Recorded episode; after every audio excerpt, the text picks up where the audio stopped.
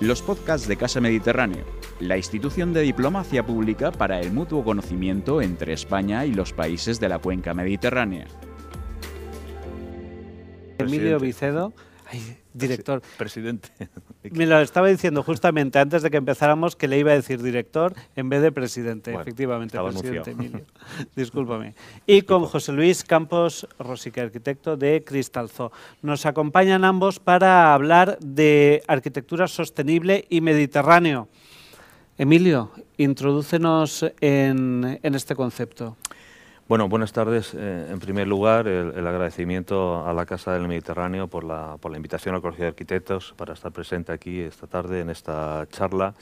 Eh, agradecer y saludar a todos los que nos acompañan desde sus casas ¿no? en, en este nuevo formato que parece que nos ha impuesto el dichoso COVID y por supuesto pues agradecer la compañía de mi compañero José Luis Campos ¿no? que va a compartir la, la charla eh, conmigo esta tarde. Bueno, eh, vamos a hablar de arquitectura sostenible en el Mediterráneo, ¿no? Eh, y vamos a hacerlo, vamos a intentar hacerlo por lo menos de una forma muy cercana, eh, muy amena y acompañada de una serie de imágenes para hacer un poquito todos los conceptos que los que vamos a hablar, hacerlos más comprensibles, ¿no? Y sobre todo apoyándonos en la, en la arquitectura de, de, de. A modo de, introducción y un poco para empezar a romper el hielo, eh, yo quisiera destacar de la arquitectura, eh, bueno, de los muchos ejemplos que vamos a ver esta tarde y sobre todo de, la arquitectura José Luis Campos, tres aspectos que, bueno, que, me han gustado, ¿no? Eh, tres aspectos muy, sostenibles, desde luego, y que son el tratamiento que hace de la luz, del color y de, la integración en, el entorno, ¿no? En primer lugar, la, luz. Hablar, de, hablar del Mediterráneo de luz, hablar de la luz y hablar de arquitectura, pues, eh, pues por supuesto, eh, pero sobre todo de cómo nos beneficiamos del sol, cómo nos protegemos del sol.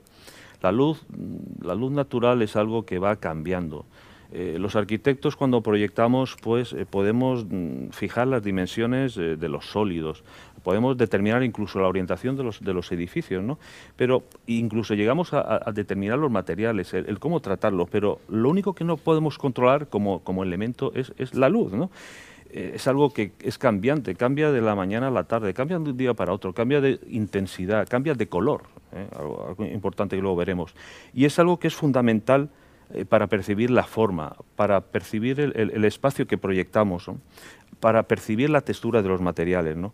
Es de total importancia para, para percibir las experiencias de, la arquitectura. En la arquitectura, en los ejemplos de arquitectura que vamos a ver esta tarde, eh, pues vamos a apreciar cómo podemos, cómo se puede presentar la luz a, través de estas obras, ¿no? como un espacio abierto, eh, porticado, generalmente para, para- para protegernos del sol, como una luz, como, un espacio iluminado con luz cenital, como un espacio con luz lateral. Eh, y vamos a ver también en, en estas imágenes luego posteriormente también una jerarquía de intensidad y de luces, ¿no? a través de la apertura de muros, luces tamizadas. Y por último, com- comentar algo, algo que tiene que ver bastante en la luz, y es cómo percibe la luz la gente, cómo la entiende. Digamos que una buena luz para mucha gente podría ser una gran cantidad de luz, pero para los arquitectos eh, yo creo que lo- nos importa más que la cantidad es la calidad de la luz. ¿no? Y esto lo vamos a ver ¿no? en esta arquitectura que veremos posteriormente, ¿no? cómo se crean atmósferas diferentes en, en todos los espacios interiores. ¿no? Eh, otro tema importante, otro tema que pertenece a nuestra cultura es, es- es el color. ¿no? Eh, como digo, va unido a nuestra cultura desde los orígenes y está muy presente en la arquitectura de José Luis. Eh, además, lo hace con un tratamiento, yo diría que muy expresivo y, de una forma muy, muy arriesgada, incluso valiente. ¿no? Como digo, la- el color pues está desde, desde nuestro inicio, ¿no? Pues, está presente en, en los, en los- en los templos griegos, eh, con esas policromías que ahora han desaparecido, ¿no? Eh, ya no queda vestigio de ellas, pero realmente ahora lo que quede cuando se ha perdido esos revestimientos, lo que queda desde luego es la, permanece la arquitectura. Cuando un- una pintura pierde su color, yo creo que deja de existir como obra de arte, pero esto no ocurre, no ocurre en la arquitectura, ¿no? porque el arte de construir el espacio, el arte de articular todos los espacios, tiene bastante que ver con la forma. ¿no? En la arquitectura vamos a ver cómo este color se utiliza para acentuar el carácter del edificio, el espíritu que quiere transmitir el arquitecto y sobre todo ver la forma y el material. Eh, el color y el material van unidos. Yo diría que desde los orígenes el hombre empezó a construir con los elementos que tenía de la naturaleza, ¿no? Eh, eh, adobe, madera, y sin quererlo, bueno, pues teníamos un elemento incorporado en la naturaleza es cuando quiere que esos materiales sean más duraderos cuando eh, em, empieza a aparecer el color. ¿no? ocurre el, tratamiento de la cocción de las arcillas, los ladrillos rojos, las propias cerámicas. ¿no? Y esto lo vamos a ver también en la arquitectura de, de, de. ¿no? Vamos a ver, pero no solo cómo eh, utiliza ese color como, forma de expresión a través del material, sino incluso cómo quiere que ese color se integre en la naturaleza. Realmente nosotros... Muchísimas, gracias, Emilio. Discúlpame, José Luis, porque antes cuando entro, nos hemos introducido directamente en la charla con, con, los espectadores que nos están siguiendo en directo y os recuerdo que podéis enviar vuestras preguntas para que tanto Emilio como José Luis las puedan contestar al finalizar la presentación. Es que no hemos mencionado uno de los apartados más, más destacados de tu trayectoria, es que con Cristalzo has ganado por dos veces el premio ver que lo consulte, el Premio Internacional Architizer A en la edición de categoría de edificio público. Mejor, hemos ganado eh, con exactamente con el Lab La Nucía, hemos ganado el Premio Architizer eh, en la categoría de Mejor Obra Pública del Mundo en el 2020 con este edificio, con el Lab La Nucía, y en el 2016 también con otro pequeño edificio que es la extensión administrativa de, de La Nucía lo que comentaba, al pie de lo que comentaba Emilio, realmente la introducción de la luz y del color para nosotros siempre ha sido muy importante. Yo creo que el desarrollo de la luz eh, es algo, mm, sobre todo, muy, muy, muy mediterráneo realmente nosotros trabajamos siempre dentro de la arquitectura con experiencias, las experiencias vividas, o sea, ese rumor del agua en las olas del mar, esa luz, cómo va trabajando. Y entonces, dentro de nuestra arquitectura, nosotros en ese sentido somos muy locales, somos muy mediterráneos y nos gusta trabajar directamente como se trabajaba antiguamente. El respeto por la arquitectura vernácula, el trabajar como se trabajaba antiguamente, nos parece muy interesante en cierto modo somos muy eclécticos, muy eclécticos porque lo que intentamos es ver y pensar cómo se trabajaba antiguamente y transponerlo a una arquitectura mucho más contemporánea, que realmente es lo que hacía la gente cuando hacía las catedrales, realmente era el mismo, es el mismo planteamiento. En este caso, por ejemplo, con el lab, el planteamiento era así, eh, teníamos muy cerca lo que es el Monte Ponot y buscábamos, por un lado, que eh, el edificio representara esa fortaleza, ¿no? Pero al mismo tiempo el tratamiento de los huecos muy mediterráneo, porque lo que queremos es que esas empresas que en ese momento estaban trabajando en sus pequeñas casas y que quisieran venir aquí a este espacio, tuviesen algún tipo de relación. En toda la zona de la marina es muy típico las jambas de colores, las jambas y las ventanas pintadas de colores. Y entonces nosotros cogimos esa forma de trabajar ¿no? y la planteamos directamente dentro del edificio. Por eso aparecen ellos ¿no? que van remarcando todo el tema de los huecos y al mismo tiempo esos huecos cogen profundidad exactamente porque es el planteamiento de, tener como inercia térmica. ¿no? que es algo muy, muy mediterráneo, esos grandes huecos, muy, esa arquitectura pesada que, que se planteaba antiguamente, y realmente era algo así lo que nosotros cogíamos y queríamos trabajar al mismo tiempo el color nos ayuda, eso es un espacio de trabajo, eh, temas de... Mm, los espacios de trabajo actualmente eh, nos gusta que sean muy optimistas, o sea, que al final tengas ese elemento tipo mm, certificado WELL, ¿no? para que la gente al final pueda coger y vivir dentro de esos espacios, esos espacios de esa forma muy mucho más lúdica, mucho más lúdica, mucho más lúdica. Al final tiene un componente que a nosotros eh, dentro de lo que es la arquitectura, eh, en nuestra época de formación, los, los arquitectos, los Sims, eh, eran muy importantes y realmente un poco lo que bebemos es de ese tipo de arquitectura donde la importancia también es la gente. Para nosotros es muy, muy importante la gente, que son realmente los, los protagonistas de, de esos edificios. ¿no? Y es que quizás a veces eh, encontramos que mm, en algunos aspectos la norma, o sea, lo que es la arquitectura es muy rígida, muy rígida quizás por el tema de esa, esa dualidad entre la arquitectura, la normativa, ¿no? Entonces mucha, nunca sabes dónde, dónde está ese punto, ese punto de equilibrio entre ambas cosas. Bueno, hemos hablado de lo que es el tratamiento de la luz y el color, pero lo que tenemos que hablar conforme nos estaba ya, digamos que apuntando eh, José Luis, es de normativa y sostenibilidad. Emilio, cuéntanos eh, esa perspectiva, cómo la aplicamos. Bueno, eh, desde luego, eh, has, dicho una, has dicho, José Luis, una palabra, ¿no? La, la rigidez, ¿no? Yo creo que más allá de, los principios, que luego ahora, conforme vayamos entrando en la charla, ¿no? Iremos hablando de los principios eh, que, yo creo que nos gustan los arquitectos, que trabajar con esos grandes conceptos, ¿no? De esas estrategias bioclimáticas de arquitectura mediterránea. Hay un marco normativo, ¿no? En el cual nos tenemos que mover y tenemos que, cumplir, ¿no? es indudable que, bueno, mm, desde la aprobación del Código Técnico en el 2006 y concretamente el 2007, la certificación de eficiencia energética, pues se ha producido una mejora en el aislamiento térmico de los, eh, de, los edificios, ¿no? fundamentalmente en dos aspectos, ¿no? la, mejora de la eficiencia energética en, los, en, los, en, los, edificios, con una disminución del consumo energético, esto sí que ha sido importante, ¿no? y luego sobre todo algo también importante, una mejora del confort del espacio interior, y esto ha sido gracias a la, a la normativa. ¿no?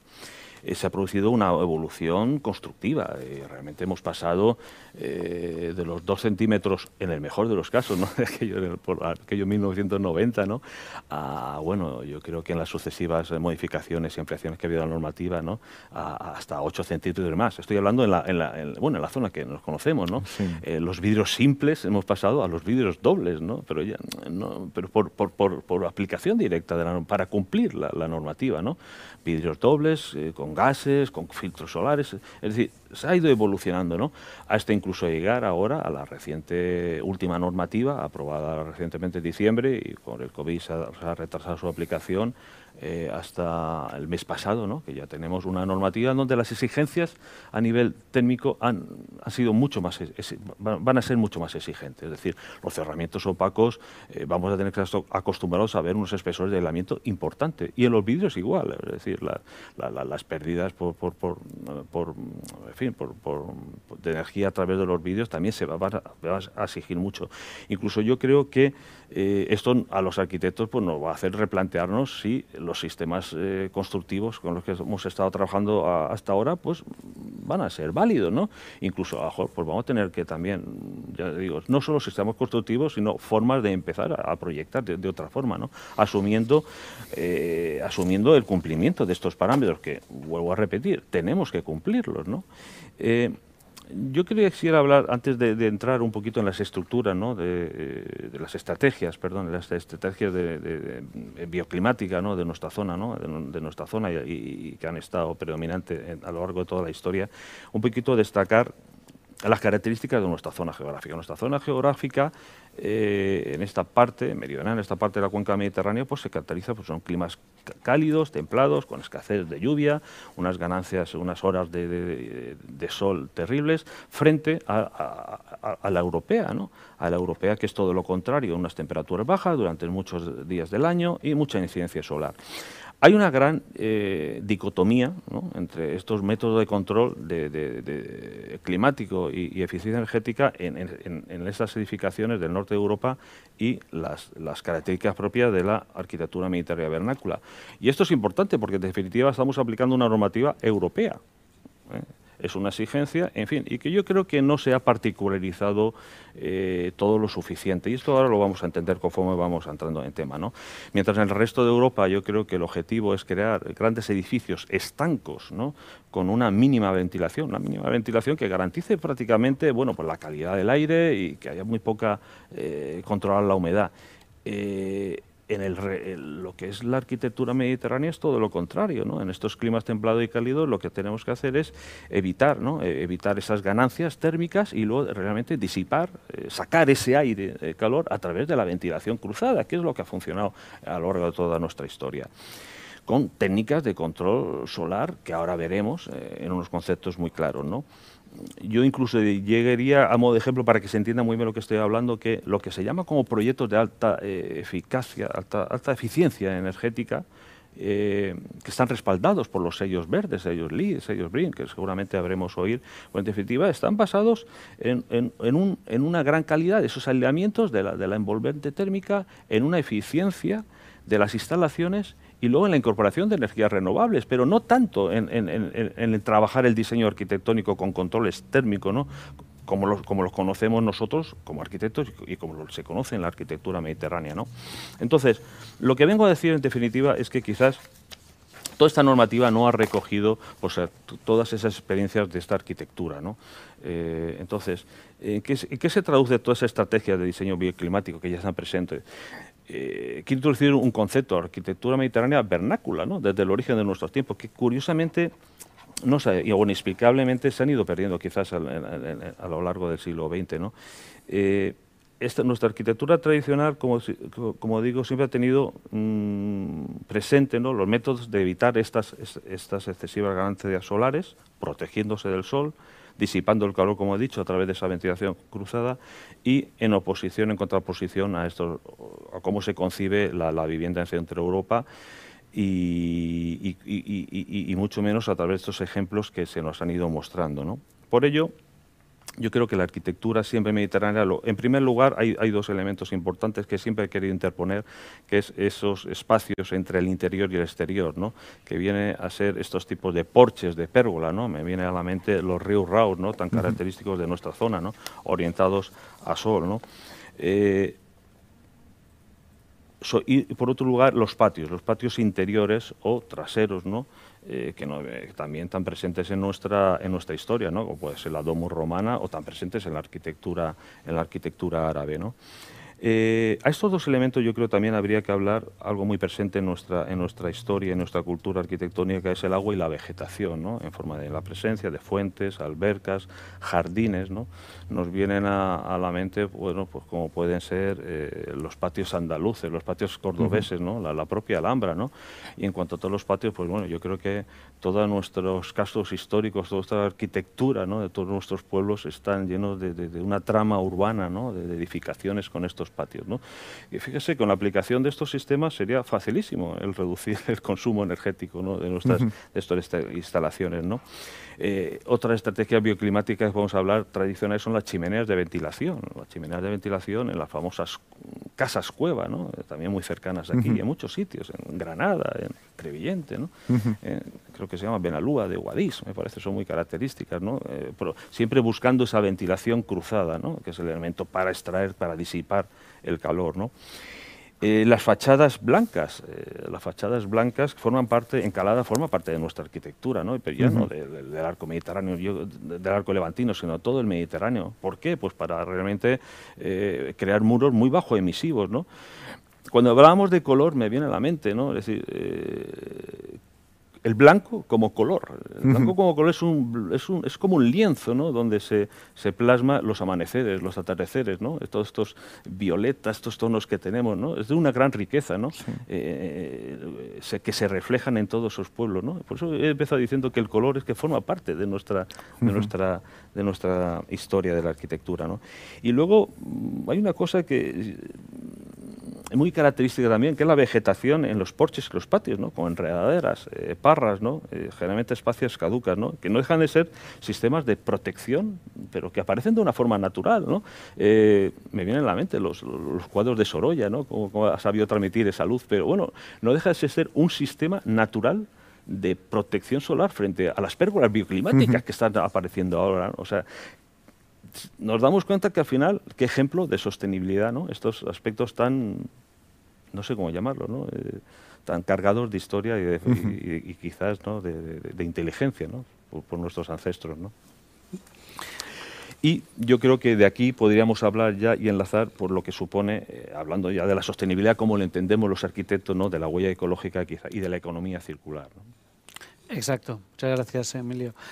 Bueno, economía circular y huella ecológica. hay una cosa que has mencionado en, esta parte de la exposición que me interesa y quiero recordar que dentro de este ciclo de medio ambiente y el Mediterráneo aquí hemos tenido invitados tan importantes como Miguel Castro Viejo, el representante de España del Ministerio de Medio Ambiente en España en Bruselas, y una de las cosas cuando lo tuvimos aquí es que nos estaba contando que eh, la Unión Europea quiere abanderar ese liderazgo de las nuevas normas verdes que hay que aplicar. Entonces creo mm. que ese diálogo debería ser mucho mayor para introducir esos conceptos que tú comentabas eh, de arquitectura, para que no solo se escuchen unas voces cuando se trate mm. de presentar eso. Bueno, estamos hablando de Vamos a hablar ahora con José Luis de lo que es la economía circular y la huella ecológica. A mí me interesa ver cómo se aplica eso en la parte de arquitectura, porque recordamos que la economía circular se trata de aprovechar las cosas de un origen para conseguir eso, integrarlos en todo el proceso de manera que no, que no dejemos una economía lineal donde una cosa se produce de una manera y no se tiene en cuenta los desechos, por ejemplo, que produce para aprovecharlos en la siguiente. Y después, ¿cómo se mide eso a través de lo que es la huella ecológica? José Luis, ¿cómo lo estáis aplicando? A ver, nosotros empezamos a trabajar hace muchos años ¿no? con los planteamientos de, huella ecológica, los cálculos eh, dentro de lo que son los proyectos. O sea, eh, empezamos con un proyecto, una, una piscina que había que coger y desarrollar. Y realmente, quizás una de las cosas más importantes es saber qué es la huella ecológica. La huella ecológica es un concepto ideado por Wacker Nagel y Ries en, en, 1996. Realmente, al final, es eh, lo que os leo, ¿no? O sea, es el indicador que permite medir cuántas hectáreas de suelo ecológicamente productivo son necesarios para soportar las actividades de consumo, de consumo humano ¿no? y de producción de desechos. al final es eh, cuánto pesan las actividades humanas dentro de lo que es los edificios que vamos a construir. Entonces, esto fue un concurso para, para, un desarrollo de unas piscinas entonces empezamos, ¿no? Veníamos de coger, nos pareció muy interesante el concepto de la huella ecológica, dijimos, vamos a calcularlo. Empezamos a calcularlos y dijimos, mm, vamos a ver lo que supone el generar el vaso de piscina el vaso de piscina, dices, hay 4.000 metros cúbicos de lo que es el volumen de tierra que tienes que coger y directamente llevártelo. Y te lo tienes que llevar a algún sitio, ¿no? Un vertedero autorizado. ¿Qué pasa? Que la tierra se esponja, te salen como 5.500 metros cúbicos. Y dices, bueno, el vertedero está aquí cerca, son 17 kilómetros. Está aquí, muy bien. Entonces empiezas a medir cuántos camiones tienes que coger y llevarte. Y resulta que al final dices, vamos a recorrer en total 9.350 kilómetros en todos los camiones volquetes que tienen que llevar. Con lo cual, al final, estamos hablando de que vamos a producir 2,5 toneladas de emisiones nocivas, de las cuales 1,3 es solamente dióxido de carbono. claro, cuando descubristeis eh, eso y planteasteis eso al cliente, ¿cómo, claro, lo veían? O al final eh, te pones a calcularlo y dices, a ver, el terreno es una parcela muy grande y hicimos un cálculo y dijimos, bueno, ¿qué pasaría si hacemos lo que hacemos siempre? ¿no? Pues directamente tú te lo llevas y dices, bueno, pues resulta que nos hacen falta 200 años para absorber la huella ecológica de coger y, llevarnos, o sea, llenando toda la parcela con un bosque perfecto, no, resulta que llenaríamos, nos harían falta más de 200 años. Con lo cual, eh, dijimos, pues vamos a coger, lo que tenemos que hacer es, por supuesto, no, llevar la tierra a ningún sitio. Y entonces el planteamiento fue coger toda la tierra y la vamos a reutilizar y nos generábamos un poco como unas colinas alrededor de la piscina, exactamente por no tener, o sea, sacábamos la tierra y luego la... De esa forma, además, lo que conseguíamos es una mayor inercia térmica, con lo cual venía todo, venía todo muy bien. ¿no? Y además, una de las cosas que me interesa también cuando hablamos de la economía circular es que me imagino que eso también nos ahorraría costes simplemente por no tener que estar moviendo camiones. Claro, porque hay gente que cuando piensa en economía circular piensa, es que esto me va a costar más. Claro, no tiene por qué costarte. Es más, este planteamiento lo hemos, lo hemos hecho en otros proyectos, por ejemplo, aquí en Novelda, hicimos en el velódromo de Novelda, reutilizamos toda la arquitectura que había y generamos unas colinas, ¿no? Para ir generando un paisajismo alrededor de todo esto. Eh, al final, ¿qué es lo que nosotros cuando hicimos esto, ese concurso? llegamos a la conclusión de que era políticamente incorrecto el que no ganáramos, ¿no? Eh, por supuesto no ganamos. Directamente no ganamos. Eh, pero fue como un primer acercamiento, un primer acercamiento y de repente eh, eso de que nos sirvió el coger y plantear que el primer elemento es intentar no trasladar y no tirar nada. O sea, al final de repente lo enlazas con lo que es el, reciclaje arquitectónico, que ahora está tan de moda, el, upcycling, y no es que es volver a dar una nueva vida a, los edificios, que al final es un poco, ¿no? O sea, al final lo que decimos, muchas veces em, ese, tema del lenguaje, del reciclaje arquitectónico se enlaza siempre con el tema de de lo que hacían antiguamente, la arquitectura vernácula. O sea, al final es poner en valor, poner en valor todo lo que había antiguamente y darle un nuevo, un nuevo ciclo vital. Con lo cual, al final, siempre es algo que, nos parece muy, muy interesante.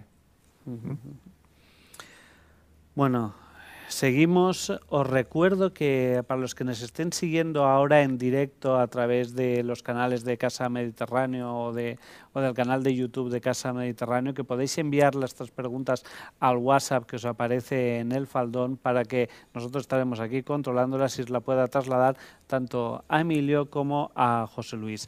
Emilio, tu turno. Seguimos hablando de arquitectura vernácula, el upcycling, el reciclaje arquitectónico en el que te acaba de dejar totalmente el pie José Luis. la pelota, ¿no? Exacto, recoge eh, tienes toda la razón, ¿no? O sea, hablar de reciclaje arquitectónico es que es, hablar de la historia, es decir, es la historia de, de, la cultura romana, los árabes, los prerrománicos, los godos, el renacimiento, es decir, ¿cuántos, eh, en cuántas excavaciones hemos dado cuenta, ¿no? Que, que, se han hecho construcciones sobre las cimentaciones de los anteriores, cuántos capiteles han aprovechado, cuántos fustes, ¿no? Es decir, que eso fue, a forma parte, ¿no? Eso, eso era un reciclaje, pues posiblemente, ¿no? Totalmente. Totalmente, ¿no? Yo creo que eh, al final te das cuenta que no estamos inventando nada.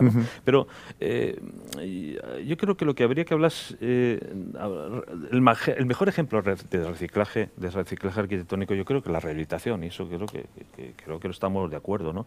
Pero como una solución medioambiental ante, ante, el crecimiento, ¿no? Eh, yo creo que a través de la, de la, rehabilitación tenemos muchos compromisos, ¿no? Hemos, muchos compromisos en las tramas de las ciudades, ¿no? En los cascos históricos, ¿no? Pero centrando un poco al tema de la edificación, que es el tema de lo que es tratar, hoy estamos en un, en un, un, gran ejemplo, ¿no? un edificio, eh, un edificio que estuvo abandonado durante muchos años hasta, bueno, pues hubo un concurso de arquitectura ¿no? y una, una, una decisión del Ministerio de Asuntos Exteriores en rehabilitar esto. ¿no? Estamos en un edificio de finales del siglo XIX, eh, lo que era una antigua estación de tren, como estábamos comentando antes de que empezáramos. La estación de Benalúa, eh, conocido inicialmente eh, por la proximidad al barrio de Benalúa, luego posteriormente fue conocida localmente como estación de Murcia por su línea a Murcia, y bueno, es un edificio, bueno, que corresponde a las tipologías de estas estaciones, ¿no? de final del siglo XIX, ¿no? de estos ejemplos franceses en forma de U, un cuerpo más adelantado, dos alturas, con una marquesina preciosa, ¿no? que ahora se ha rehabilitado, ¿no? propio de estos años, ¿no? Con creo que se llaman las vigas, eh, la, la estructura metálica Palonceau, ¿no? Y, y, bueno, un estilo ecléctico, propio de esa época isabelina, y ya le digo, es una construcción muy característica de estos ejemplos franceses, de, de, las, de los mercados, de las salas de exposiciones, ¿no? de, esta, de esta época inspirada por, por, el, ingeniero Eiffel. ¿no? Bueno, decir que de luego es un edificio que forma parte de la identidad de, Alicante, ¿no? Y quizás, pues bueno, por su carácter de borde de ciudad, o no encontraba la ciudad el uso, bueno, pues finalmente yo creo que para el bien de la ciudad, ¿no? Y para el bien de todos se encontró este uso Se convirtió en casa mediterráneo. Y, bueno, yo quiero, quisiera destacar un poco cómo se ha abordado esta rehabilitación, porque eh, a veces, bueno, hubo problemas económicos y demás, pero a veces ante las adversidades yo creo que el, arquitecto supo afrontarlo muy bien, ¿no? Yo creo que lo más importante es que ha, ha conservado toda la tipología, ¿no? Su diseño, su diseño inicial y sobre todo su estructura, lo que lo que ahora contemplamos, ¿no? Eh, hay que destacar ese espacio central de esa marquesina, ¿no? que se ha planteado como un espacio de experiencias para las personas, o se ha convertido en el espacio eh, principal. ¿no? Eh, yo recuerdo, no, sé por qué motivo acudí cuando estaba en desuso, ¿no? y tengo esa imagen de, un, de, un, edificio oscuro, eh, degradado, eh, forma parte en desuso, ¿no? que siempre te da una, una especie, un halo de, abandono, siniestro. De, siniestro, efectivamente, ¿no? deteriorado por, por, por, la falta de mantenimiento. Y claro, ahora contemplamos, es un espacio vibrante. ¿no? sí, es totalmente increíble ese contraste precisamente por la cantidad de luz que ahora tiene. Estamos viendo ahora, esto es en efecto cómo habla la luz, ¿no? Hay una luz cenital, ¿no? Eh, con, esa, con ese gran ventilador, que es un ejemplo de cómo pretende tratar de una forma totalmente eficiente la refrigeración del espacio. No se lo plantea como una refrigeración, sino como, bueno, bajar unos grados esa, ventilación. Y luego, posiblemente, ser el, el, tema del presupuesto, pero realmente, bueno, fue una solución muy originaria ¿eh? el, crear estos pequeños pabellones ¿no? Eh, eh, climatizados, ¿no?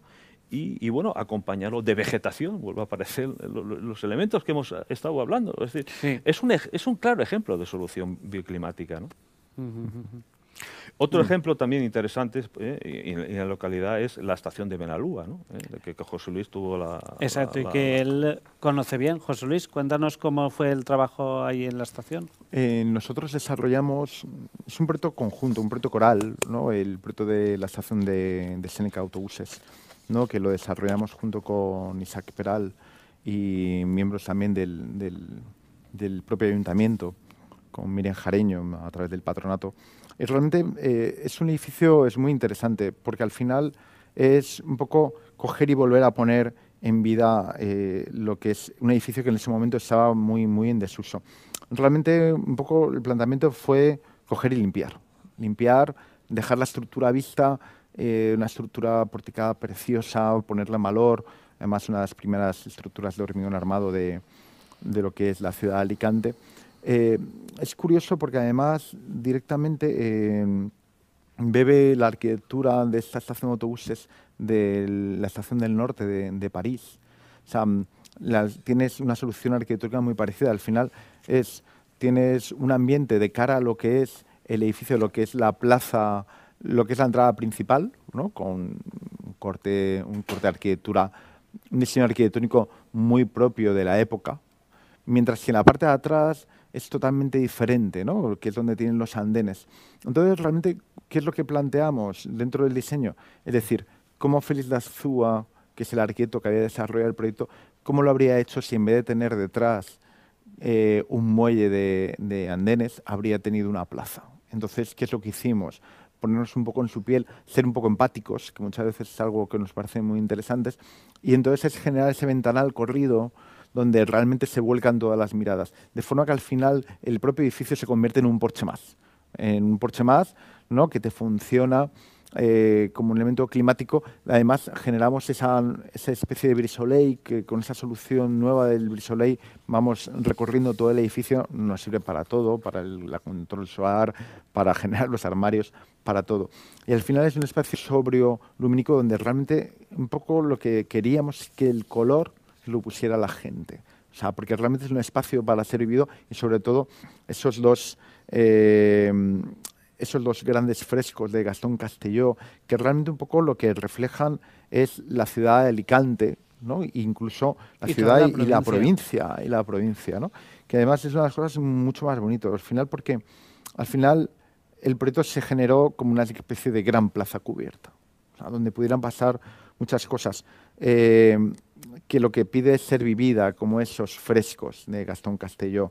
Al final es un espacio que recupera esa memoria colectiva de muchas generaciones. Yo estudiaba en Valencia y todos los domingos estaba en la estación directamente, por además yo de pequeño eh, vivíamos cerca, entonces eh, la gente, mis padres que venían también desde Murcia, los dos. Al final yo creo que es un edificio, es un edificio que ha sido un hito, un hito para toda la provincia dentro de entonces al final es algo que es mm, muy interesante el poder coger y trabajar ¿no? con, eh, con esas sensaciones de la gente que recuerda eh, esa gente que la gente que se que venía que se iba cómo se iban quedando no me parece algo muy, muy, muy interesante. Y recordemos la, la importancia de eh, lo que hablábamos antes, el, upcycling, el, o sea, el reciclaje, o sea, el aprovechar lo que estaba. No se trata de destruir la estación, cuando además es una de las cosas que me ha gustado, como lo has apuntado en plan de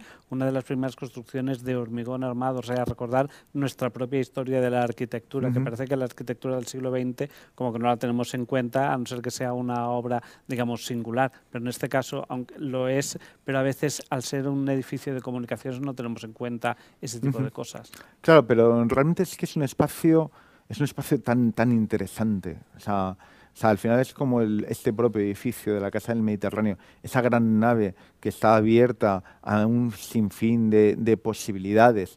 ¿no? El cómo se entra la luz dentro del espacio. Son dos proyectos que son eh, que beben mucho, beben mm. mucho quizás uno del otro. Yo creo que la rehabilitación de, de Casa Mediterráneo es, es anterior. Yo creo que en cierto modo no podíamos quitarnos este proyecto de, de, la cabeza y en algunos aspectos, con otras materialidades, bebe mucho de la rehabilitación que, que se, hizo, que se hizo aquí. Por ejemplo, eh, otro ejemplo, otro ejemplo de, de, este tipo de rehabilitaciones ¿no? que hemos también desarrollado sería la SE universitaria, la SE universitaria de Anuncia, que al final es el primer proyecto que desarrollamos en Cristalzo. Mm, también muy premiado en su momento, en el 2009 fue elegido por DECEN con la séptima mejor obra docente del mundo. Y al final es un edificio que estaba muy deteriorado de un antiguo colegio de la República, donde realmente lo que hicimos fue generar una estructura gusano que lo que hace es que el edificio antiguo se apoya sobre él. O sea, realmente, estructuralmente el edificio estaba muy dañado y aparte, a nivel programático era necesario ampliarlo. Y entonces, eh, en vez de coger y, decir, bueno, pues cerramos, que era uno de los planteamientos iniciales, ¿no? generamos aquí un muro cortina, nosotros generamos esa estructura que va recorriendo el edificio y que va dotándole de los nuevos servicios que le hacen falta y al mismo tiempo a nivel estructural coge y los soporta. ¿no? Al final es eh, generar un nuevo edificio, un nuevo edificio eh, que cohabita con el antiguo y se genera un diálogo entre ambas, porque al final ese diálogo, ese diálogo entendemos que es importante. O sea, los edificios como van dialogando unos con respecto a otros, nos parece algo muy importante que pueda realmente generar dentro de los proyectos. Y una de las cosas que comentábamos, digamos, en esta manera previa en la que nos organizábamos eh, para ofrecer esta charla es el tener en cuenta las voces de la gente. ¿Cómo las tenéis en cuenta cuando tenéis que hacer el planteamiento? ¿Cómo se tiene en cuenta ese sentir, digamos, popular, ese que es lo que se piensa, esos sentimientos que tú comentabas antes, cuando tú debes de afrontar como arquitecto el proyecto que tienes que hacerlo? ¿Y de qué manera afecta también, recordemos, al, punto de vista ese medioambiental? eh, yo creo que es importante, ¿no? O sea, es importante el tener en cuenta las voces, las voces de la gente. A nosotros particularmente eh, hay un tema que, que nos gusta, ¿no? Eh, pero, pero bueno, mm, o sea, ¿cómo, ¿cómo meter las voces de la gente? Realmente muchas veces lo que hay que hacer es transmitir, o sea, pensar en, en qué historias se han vivido ¿no? dentro de esos edificios y en base a eso el poder coger y conjugarlas dentro de lo que son los proyectos analizar muchas veces es ya no solo analizar esos aspectos sociológicos, qué es lo que pasa, ¿no? sino el poder escuchar ¿no? Eh, los proyectos y sobre todo la gente cómo vive esos proyectos y cómo los ha vivido para, en cierto modo, dentro del proyecto, coger y meterlos. Emilio, cuéntanos ahí, como presidente del Colegio Territorial de Arquitectos de Alicante, la experiencia que tenéis en ese sentido. Bueno, yo creo que lo más importante que, ha comentado José Luis son las vivencias. ¿no? Es decir, yo creo que cuando uno afronta una intervención en un edificio histórico, eh, la historia del edificio es, importantísima. ¿no? y, escuchar a la gente, y vuelvo a repetir, todas esas vivencias es, muy importante. ¿no? En definitiva, la, arquitectura cuenta no solo la historia de una ciudad, sino cuenta la historia de, de todos sus habitantes. ¿no? Yo te diría que en definitiva la arquitectura son las personas, ¿no? Y desde ese punto de vista eh, el factor humano, el factor de la vivencia es fundamental. Yo realmente eh, valoro mucho, ¿no? Cuando sales, sobre todo en centro Europa, ¿no? Eh, cuando vas a zonas donde han intervenido de una forma drástica, cómo han conservado los sitios, cómo quieren contar, cómo, cómo quieren contar la, transformación, cómo quieren contar de dónde han venido, ¿no? Y cómo a veces dejan a modo escultórico, quieren, preservan determinados elementos de lo, de lo que han transformado, ¿no? Incluso lo cuentan con, paneles, ¿no? Es como quiere decir, señor, estamos aquí, hemos transformado, hemos rehabilitado, pero esto era así, ¿no? Y entonces te das cuenta y sobre todo cuando en una ciudad que se ha demolido mucho, ¿no? Eh, cómo eh, te das cuenta cuando te has cepillado, ¿no? cómo lo ve, eh, te has cepillado muchas vivencias, ¿no? Y cómo lo ve la gente con nostalgia, ¿no? Yo creo que es, ante, ante ese sentimiento hay que tener mucho respeto, ¿no? Cuando se elimina, porque se elimina una parte, una parte de la ciudad. Este mismo edificio, ¿no? Pues no se puede entender en el contexto que estuvo hecho. A 50 metros estaba el mar, era la playa de Babel. Esto ojo, seguramente lo hablaremos y nadie lo ha conocido, ¿no? Bueno, a uno, como ya empezamos a tener años, lo recuerda, ¿no? Pero eh, esta estación nace en un contexto ¿no? de crecimiento de la provincia, eh, de lo que era Alicante. Alicante era un puerto preferencial de salida, ¿no? En ese acuerdo franco, franco-español, ¿no? Cuando la plaga de la xilofera, ¿no? Que realmente transformó todo el frente marítimo. Esta estación nació eh, con ese tráfico de mercancía, ¿no? En el crecimiento de este muelle de Poniente. ¿no? ¿Se puede entender la estación sin entender ese contexto? Pues yo creo que no. ¿no? Incluso yo invito a que todos los edificios históricos deberían contar de alguna forma parte de esta historia, para que cuando uno entrara, eh, no solo contemplara la rehabilitación, o sea, entendiera por qué ese edificio está ahí, la importancia que tiene. ¿no? Mm, nosotros hay un proyecto en concreto en el que analizamos eh, que además es un tema de, de historia, ¿no? O sea, eh, desarrollamos un proyecto en la Nucía, en lo que es la, casilla, que es una antigua casa de peones camineros. Y entonces cuando nosotros llegamos el edificio estaba totalmente abandonado. Totalmente abandonado, a su suerte, como ha pasado en cientos de casas de peones camineros dentro de lo que es, sabéis la historia de las casas de peones camineros, se construía una cada, cada legua de camino, además son todas iguales, hay dos modelos de casas de peones camineros en España. Entonces es como la primera preindustrialización, realmente son las casas de peones camineros, con esos dos proyectos, ¿no? Se iban construyendo y tienes cientos que te jalonan directamente eh, cada legua de camino. Entonces nos encontramos con esta, que en ese momento había sido almacén, la gente lo utilizaba por las noches, la gente joven se metía a hacer sus, cosas, sus fiestas, ¿no? Y la gente mayor, y la gente mayor de día la utilizaba pues para jugar a la brisca. Entonces hablamos con ellos, recuperamos sus voces, qué es lo que nos querían contar. Y entonces metimos dentro del proyecto eh, esas voces que nos parecen muy, muy, muy interesantes. Es más, Cristina Martínez de, la Información escribió al respecto, al respecto de esto. un proyecto muy, muy publicado, fue publicado en el país, se hizo eco también del proyecto. Al final lo que hicimos fue coger y decir, bueno, mmm, vamos a dislocar, ¿no? tenemos un programa muy grande y entonces lo que hicimos fue, en vez de coger y crecer, soterrar parte del programa para tener más inercia, pensar cómo se construía antiguamente en esos grandes muros de piedra, es decir, nosotros vamos a construir igual, trabajaremos pero esa vez con hormigón, pero al mismo tiempo la misma cubierta, ¿no? generamos una dislocación de las cubiertas cerámicas que había y la cambiamos por unas nuevas piezas cerámicas que realmente nos cubren de colores esa nueva pieza que mira hacia, hacia el Mediterráneo. Al final, eh, la misma gente, sus propios usuarios, eh, nos contaron, porque hay algo que nos gusta particularmente y es que solemos pasarnos por los edificios a menudo.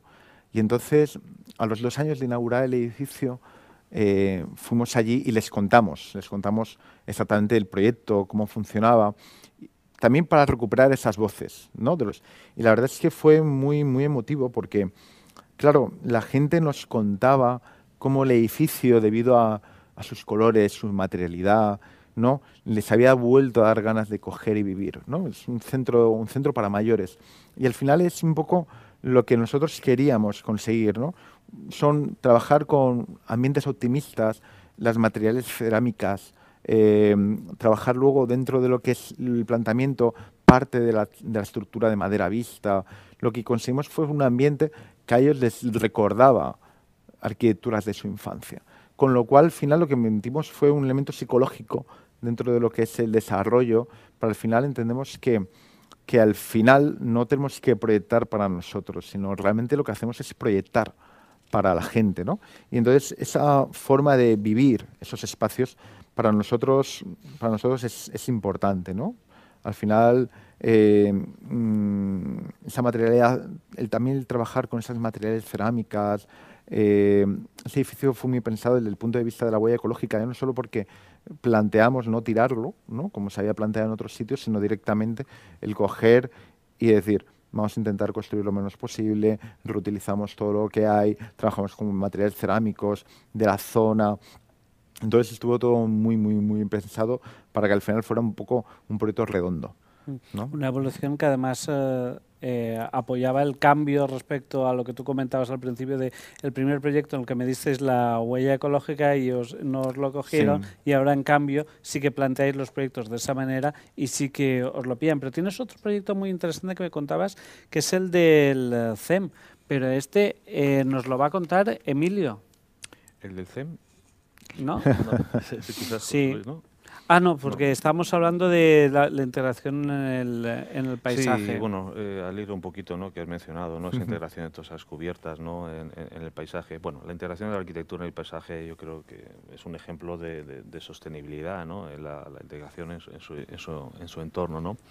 Yo creo que habría que hablar de la arquitectura del paisaje, ¿o ¿no? O la arquitectura en el paisaje, ¿no? En el Que Sería paisaje, otro, sí, sí, otro, sí. otro debate, ¿no? Y aquí, hablando de la arquitectura del paisaje, yo creo que no solo habría que hablar de edificios, ¿no? Yo creo que realmente lo haría en un campo mucho más extenso, ¿no? Yo creo que en un momento, ¿no? Donde, bueno, nadie duda el cambio climático, ¿no? Se podrá discutir los motivos, ¿no? Pero es, es un hecho, ¿no? Yo creo que eh, las intervenciones de las infraestructuras, ¿no? Los encauzamientos, eh, yo creo que se tienen que tratar, ¿no? Se deberían de tratar, ¿no? Preservando esa arquitectura del paisaje, ¿no? Eh, se- en estos momentos ya hay actuaciones de parques inundables, se habla de permeabilidad del agua, es decir, yo creo que hay otro, otro concepto ya de entender el, el territorio, ¿no? Hay una cita de Rafael Moneo, ¿no? Que, que- que me gusta mucho, ¿no? Y, y creo que viene muy a, a cuento, ¿no? Dice, siempre es necesario construir, ¿no? Pero construir es un acto de fuerza que siempre implica dañar algo, ¿no? Y añade, hasta cierto punto, ¿no? Yo creo que hay que trabajar el, el paisaje desde la arquitectura, ¿no? Con, la, con esa sensibilidad necesaria, ¿no? Pero con un conocimiento y la interpretación de la, de la huella ecológica del lugar, ¿no? Tiene que haber una interactividad Sí. entre el diseño que proyectamos, ¿no? Y su soporte vivo, ¿no? Y yo creo que ese es el reto, yo creo que la tendencia, ¿no? Que, que- que- que- y un camino, ¿no? A, a seguir, ¿no? Realmente, eh, fíjate, quizás el, el proyecto del CEM, ¿no? El proyecto del CEM es el proyecto soñado. Es el proyecto soñado por todo arquitecto porque dices, tengo un terreno impresionante, unas vistas fantásticas y tuvimos ahí la suerte de poder plantear una serie de, elementos y de estrategias medioambientales que nos parecían, nos parecían muy interesantes. Pero es que además teníamos como muchos elementos. Teníamos eh, una romería eh, que pasaba por allí, ¿no? con lo cual podíamos generar sinergias dentro de ese, de ese movimiento, esos, esos flujos humanos. Y aparte teníamos un enclave que tiene una historia, ¿no? Eh, y eso viene un poco al hilo de, de coger las, las voces de, de los proyectos. Y es que eh, cuando se ordena la, la expulsión de los moriscos de España, ¿no? en la zona, el primer sitio donde se coge y se plantea la expulsión es en lo que es el Reino de Valencia. Entonces, eh, bueno, se cogió, vinieron las tropas de,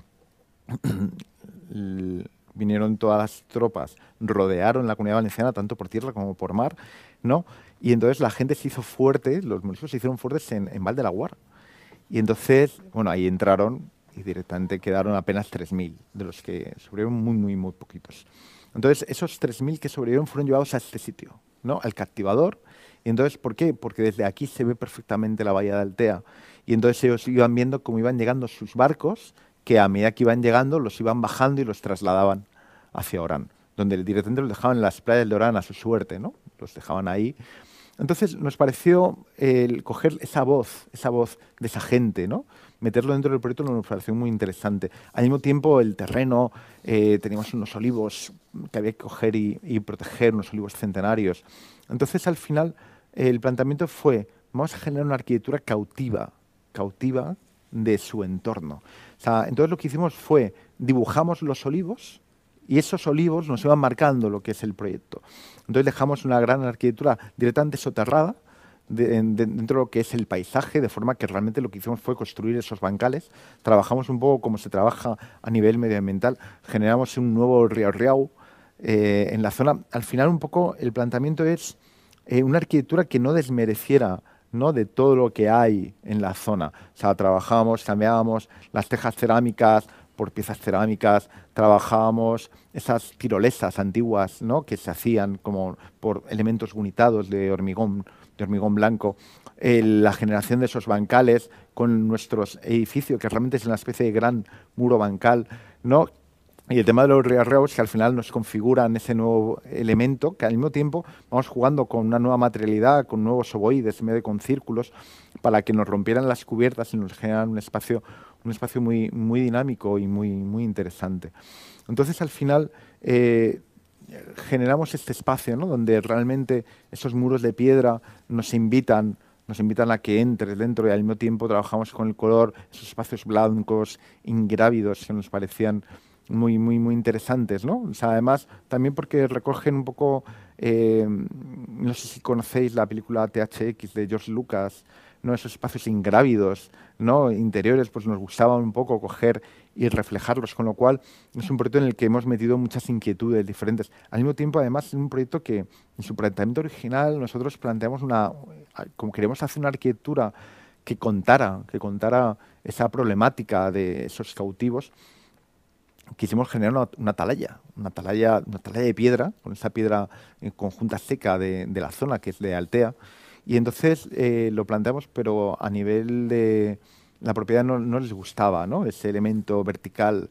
Y entonces al final lo que hicimos fue, nuestro elemento vertical lo tumbamos, ¿no? Y lo cubrimos con esa carcasa, ¿no? Con esos ovoides, con ese real y al final nuestra pieza coge y mira y entonces estás siempre mirando a lo que es la bahía del Tea, un poco para recuperar esas miradas cautivas, ¿no? esa imagen, y al mismo tiempo trabajamos con las cubiertas, con los colores, eh, analizamos la, la, psicología del color, y entonces tienes esos colores, esos rojos, amarillos, que son, eh, reflejan ese afán de libertad ¿no? de, de, de aquellas personas que estuvieron cautivas allí, con lo cual al final es un proyecto en el que todo, ¿no? Todo se va entrelazando, los olivos nos van dibujando toda la parcela y generas pues esto, un proyecto que, que a, nivel, a nivel ecológico funciona muy bien, es un centro de educación medioambiental eh, y hemos conseguido un edificio que, por ejemplo, no necesita aire acondicionado.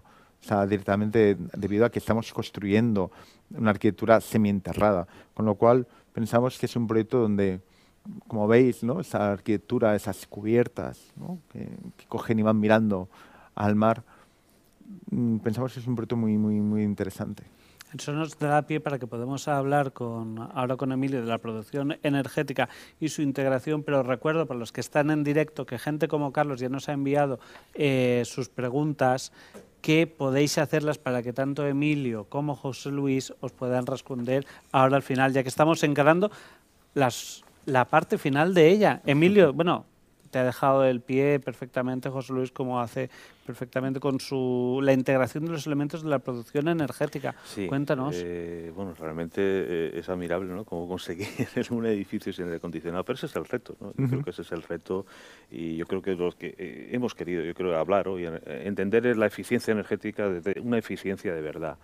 la mitad de la energía consumida en los países industrializados se la, lleva el mantenimiento de, las viviendas, ¿no? El otro 50% se lo reparte entre la industria y el transporte. Pero vamos a ver, tal y como se nos están planteando los, retos ¿no? y el planteamiento de la normativa, el, ahorro de la energía por sí solo no es suficiente. ¿no? Eh, yo creo que nos vamos a tener que enfrentar a una generación, a una generación de energía, de energías renovables. ¿no? Ahorro y generación de energía. ¿Y eso en qué se va a traducir en la arquitectura? Y es un reto que tendremos que, empezar a, asimilar. ¿no? Bueno, pues se va a traducir que las fachadas, las envolventes de los edificios van a tener que dar respuesta a eso. ¿no? La solución, por tanto, es la eficiencia energética en la energía y en el diseño urbanístico, que no hemos hablado, hemos hablado poco de urbanismo, pero realmente el urbanismo también tiene que contemplar todas estas cosas, ¿no? Bueno, ya te eh. digo que la gente está apurando en esta parte final y ya nos están enviando algunas preguntas al respecto. Pero bueno, yo quiero acabar, ¿no? Eh, ¿Cómo entendemos, llegado a este punto, cómo, es, cómo entendemos la eficiencia energética en la arquitectura? Pues yo lo, lo entendería como una combinación de tres factores, ¿no? La combinación de energía, la, perdón, el consumo de energía mínimo, la optimización de la climatización eh, interior y algo lo más importante, ¿no? la calidad arquitectónica. ¿no? Yo creo que el reto va a ser cómo asimilamos en arquitectura todos estos retos tecnológicos que los vamos a tener, fruto de la tecnología de, la edificación. ¿no? Realmente, realmente yo creo que sí, que es el gran reto, porque eh, al final dices, eh, tengo que generar como nosotros en la mayoría de las obras siempre nos estamos peleando, ¿no? Peleando la cubierta, queremos llenarla de máquinas de aire acondicionado. Entonces muchas veces ese gran olvidado, ¿no? O sea, el coger, es algo que aprendimos también, por ejemplo, cuando hicimos uno de mis primeros proyectos en la biblioteca de San Vicente de Raspeig, fue, fue eso, ¿no? Tienes que tener todas las instalaciones muy controladas, exactamente para que la arquitectura no te desmerezca, ¿no? Esas nuevas necesidades que vamos teniendo, ¿no? por ejemplo, eh, es que es importante, es importante además, sobre todo con el tema de las cubiertas, para mí es algo muy especial porque realmente entendemos que es esa, esa cuarta fachada.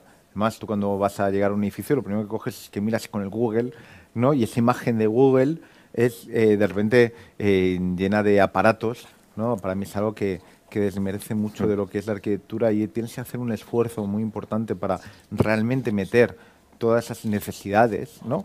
Y eso además te lo da, pues, un poco trabajar, es decir, pues mira, si trabajamos con muros de gran inercia, eh, trabajamos con elementos de arquitectura soterrada, al final hay cosas que te puedes coger y evitar, como aquí, por ejemplo, ¿no? Que, conseguimos exactamente eso.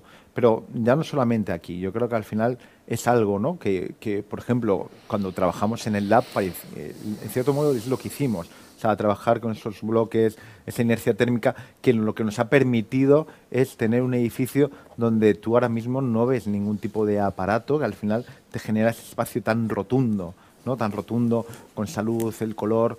Al final es como que integras la totalidad de esas instalaciones, ¿no? Que son tan necesarias, ¿no? Eh, en otros proyectos, por ejemplo, hemos utilizado pérgolas solares para coger y tener controlado todo el tema de todo el tema de, la producción de agua caliente sanitaria. al final yo creo que tienes que coger y muchas veces tirar de ingenio, tirar de ingenio para poder meter todo lo que realmente es, es necesario. Por ejemplo, eh, cuando hicimos el proyecto de, de, la extensión administrativa, pues trabajamos incluso eh, con pequeños armarios donde en la parte superior dejamos todas las máquinas donde se escondían, se escamoteaban, ¿no? Entonces es algo que muchas veces trabajamos, ¿no? el cómo vamos integrando todas las necesidades, esas instalaciones, y yo creo que es uno de los grandes retos, el coger e integrar esos elementos muchas veces con la estética y la funcionalidad de lo que son los propios edificios.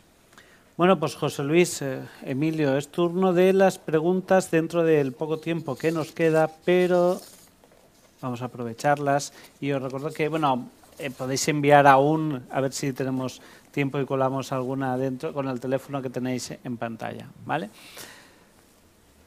Eh, Carlos, de Muchamel, nos pregunta, ¿se ha convertido la sostenibilidad en un cliché? ¿Qué valores se debe tener en cuenta en las comarcas del sur para diseñar una arquitectura ecológica? Bueno, yo creo que si es un cliché, bueno, luego después de todo lo que hemos hablado esta tarde, yo creo que me gustaría que nos quedáramos con que no es un cliché, es decir, es un punto de partida, ¿no? Es un punto de partida en el que la tradición, nuestra cultura arquitectónica nos ha dado lo suficientemente elementos como entenderla de otra forma, que es lo que yo creo más importante hemos querido transmitir, ¿no? Hay la, eficiencia, la eficiencia, así entendida, es algo más que el cumplimiento de la norma. ¿no? Y lo hemos establecido con esa eh, serie de elementos con los que eh, hemos proyectamos o deberíamos de proyectar, ¿no? que son los porches, los, las pérgolas, ¿no? los, patios, los, todos los elementos que hemos comentado, el agua, la vegetación. ¿no? Eso, así entendido, es eficiencia, ¿no? Y realmente puede ser compatible con todas las exigencias que tengamos por delante de producción de energía y demás. Debe de ser compatible y ese es nuestro, yo creo que nuestro reto, ¿no? Planteamientos como el que está hablando de José Luis, ¿no? Como realmente esforzarse, no, no únicamente aplicar una norma y ya está, ¿no? Es decir, ¿cómo realmente puedo hacer ¿no? Eh, una la calidad arquitectónica que mencionaba como último punto. Bueno, pues a ver, reinterpretar esa norma y bueno, pues para eso estamos un poco los arquitectos, ¿no? Para jugar con estos elementos eh, y utilizar todo este conocimiento que hemos heredado de, a lo largo de, la historia, ¿no? Ese cómo puede hacer, creo que he interesado también a varios de los eh, participantes, como es el caso de José Ángel, que nos preguntaron tanto por la cuestión, digamos, eh, digamos, de arquitectura sostenible y demás, como por el qué tanto por ciento de ideas aporta el cliente en el arquitecto, porque les interesa mucho esa relación, ya sea tanto en un edificio público, en un proyecto público, como en uno privado. ¿Qué puedes decir ahí, José Luis? Pues, a ti que te toca eh, mucho lidiar en ese sentido. No, pues mira, eh, yo creo que un buen, mira, mi padre es aparejador, ¿no? Entonces siempre me decía, dice que tengas un buen proyecto es la suma de todos, o sea, que tengas un buen cliente, por supuesto, que tengas una buena constructora y luego que tengas un buen proyecto. O sea, al final yo siempre he entendido que esto es cosa de todos. Mm, un mal cliente te va a arruinar el proyecto. ¿no? Entonces nosotros trabajamos, intentamos siempre, ahora que estamos en un momento en el que nos podemos elegir, podemos hasta elegir a los clientes. Entonces, eh, a nosotros nos gusta mucho, mucho, mucho trabajar con los clientes. O sea, trabajar incluso con los gestores finales, ¿no? Cuando es proyecto eh, para la administración, en cuanto una vez tenemos el concurso, lo primero que decimos, ¿quién va a gestionar esto? ¿Esto quién lo va a gestionar? Queremos reunirnos con ellos. ¿Por qué? Porque es muy importante. Porque al final lo que queremos es que el edificio funcione. Lo que no quiero es hacer un edificio, mira qué bonito. No, no, no. El edificio tiene que coger y funcionar. O sea, que estéticamente esté muy bien, fantástico, pero el edificio tiene que funcionar, porque a fin de cuentas somos arquitectos, no somos, no somos ni escultores ni artistas. ¿no? Si hubiéramos querido hacer una escultura fantástica, pues habríamos hecho otra cosa. Entonces, esa funcionalidad es muy importante, ¿no? Y entonces el poder trabajar con los gestores y con los usuarios está muy bien. Por ejemplo, este proyecto viene, viene al, pelo, ¿no? O sea, esto es el Casal de Juventud de Novelda. Nosotros aquí trabajamos muchísimo con el gestor final, nos peleamos muchísimo, pero al final tenía como muy claro, es, esto es la pieza más importante y era muy diferente a nuestro planteamiento inicial. Eh, el proyecto es muchísimo mejor. O sea, además Em, ¿Por qué? Porque al final el edificio funciona como un tiro. O sea, nosotros podemos tener una serie de ideas preconcebidas con la mejor o, con la mejor de las intenciones, pero el que saben cómo funciona muchas veces son ellos. O sea, por ejemplo, incluso a nivel de vivienda, nosotros preguntamos, que seguramente tú también, es ¿cómo vives? Yo, yo por ejemplo, yo no, yo no como en la cocina. ¿No? Pero hay gente que sí que le gusta. O sea, el cómo vive la gente, o sea, lo tienes que coger y meter. Y esas son decisiones que directamente la gente te va a, plantear. Y esas, tú lo que tienes que hacer es empatizar, empatizar con tus clientes, ver qué es, cuáles son sus necesidades y en función de eso poderle desarrollar la mejor arquitectura posible. Y Emilio, esta pregunta va para ti. Pregunta ahí dura, te aviso. Carlos eh, también eh, nos pregunta, ¿qué perfil de clientes tienen los arquitectos alicantinos y si piensan que la arquitectura está alejada de la mayoría de la sociedad? ¿Qué le podemos decir a Carlos? bueno, buena, buena pregunta. Bueno, no creo que los alicantinos pues tengamos unos clientes diferentes a lo que puede haber en, el resto de, los sitios, ¿no? Eh, si acaso a veces eh, la peculiaridad de una ciudad pequeña, ¿no? Pues te, bueno, te permite pues, estar más próximo de determinados sectores de la población de lo que puede estar mejor en una gran capital. Pero bueno, no creo que haya grandes diferencias, ¿no? Y la segunda, perdón, decías... La segunda es, si piensan... Que, ahí si los dos pensáis, que la arquitectura está alejada de la mayoría de la sociedad. Y con eso os recuerdo que tenemos que terminar porque nuestro tiempo se ha terminado. Eh, yo pienso que no, yo pienso que siempre la, arquitectura ha ido por delante, por delante un poco de la sociedad y tiene que marcar determinados ritmos y pautas. ¿no? Es cierto que ahora lo que hay es mucha más cultura y mucho acceso a la información, cosa que no había antes. ¿no? Nosotros mismos en la escuela teníamos revistas, ¿no? ahora, ahora es impresionante el acceso que tiene todo el mundo a todo. ¿no? Entonces, entonces, yo creo que eso, ese comentario, yo creo que no es real, ¿no? Yo creo que la gente cada vez está mucho más informada, ¿no? Eh, en nuestra provincia, en todo, se hace una arquitectura fantástica, ¿no? Me ha gustado, eh, quería haber comentado una cosa que ha dicho antes de los clientes, ¿no? Al final la buena arquitectura, yo creo, en mi experiencia personal, surge del diálogo. De, el buen cliente es el que escucha al profesional. y el profesional, exactamente, eh, y surge, es decir, un cliente muchas veces da la razón al final, y muchas veces como arquitecto también hemos tenido que dar la razón. Cuando se plantea una vivienda, pues evidentemente, si es que la vivienda tuya, Miquel, la tuya, José Luis, la mía, serán diferentes, ¿no? Con lo cual, el arquitecto tiene que escuchar y tiene que dar una respuesta funcional. Y después de esa respuesta funcional, pues pondrá su impronta, su carácter y demás, ¿no? Que pues, se podrá coincidir o no, pero realmente si un arquitecto, si un cliente te busca es porque está buscando esa impronta. Pero yo creo que, yo creo que siempre, siempre la arquitectura ha ido por delante. Yo creo que en estos momentos eh, yo noto mucha satisfacción en muchos clientes realmente que precisamente por eso, porque yo creo que hay buenos arquitectos, ¿no? Y que están a la altura de, esos clientes, ¿no? Yo, yo creo que actualmente la arquitectura en Alicante, en concreto en la provincia de Alicante, hay muy, muy buenos arquitectos que están desarrollando una arquitectura muy interesante. Eh, yo creo que también un poco, muchas veces lo que decías, hay que trabajar con, con esos clientes y sobre todo es... Eh, ha habido un momento en el que la arquitectura contemporánea se ha alejado, se ha alejado de, de la gente yo creo que es un momento en el que eh, los propios arquitectos se han dado cuenta, ¿no? Y entonces está habiendo este movimiento de arquitectura mucho más ecléctica, donde al menos nosotros, por ejemplo, también Emilio, está generando una arquitectura que no es tan fría como la que se desarrollaba antes. Es una arquitectura más, más doméstica, más cercana. Nosotros, es más, eh, la mayoría de los servicios públicos que hacemos tiene una escala doméstica porque es lo que nos gusta, lo que entendemos que la gente necesita. No el trabajar esos grandes edificios, ¿no? Eh, esos fastos que se desarrollaban antiguamente, sino el generar arquitectura mucho más cercana. No, al menos, para nuestro punto de vista, nos parece mucho más, mucho más bonito y más interesante. José Luis, pues muchas gracias. Emilio, muchas gracias. Bueno, con este escuchar a la gente, escuchar la historia que hay detrás de cada edificio antes, el aprovechar lo existente. Con esto cerramos el encuentro de Medio Ambiente y el Mediterráneo. Muchísimas gracias, Emilio. Muchísimas gracias, José. Y eh, con eso os emplazamos para la siguiente entrega de Medio Ambiente del Mediterráneo. Gracias por estar ahí. Ha escuchado un podcast de Casa Mediterráneo para acceder a nuestras actividades y contenidos le invitamos a visitar nuestra página web y a seguirnos en nuestras redes sociales, YouTube, Instagram, Facebook y Twitter.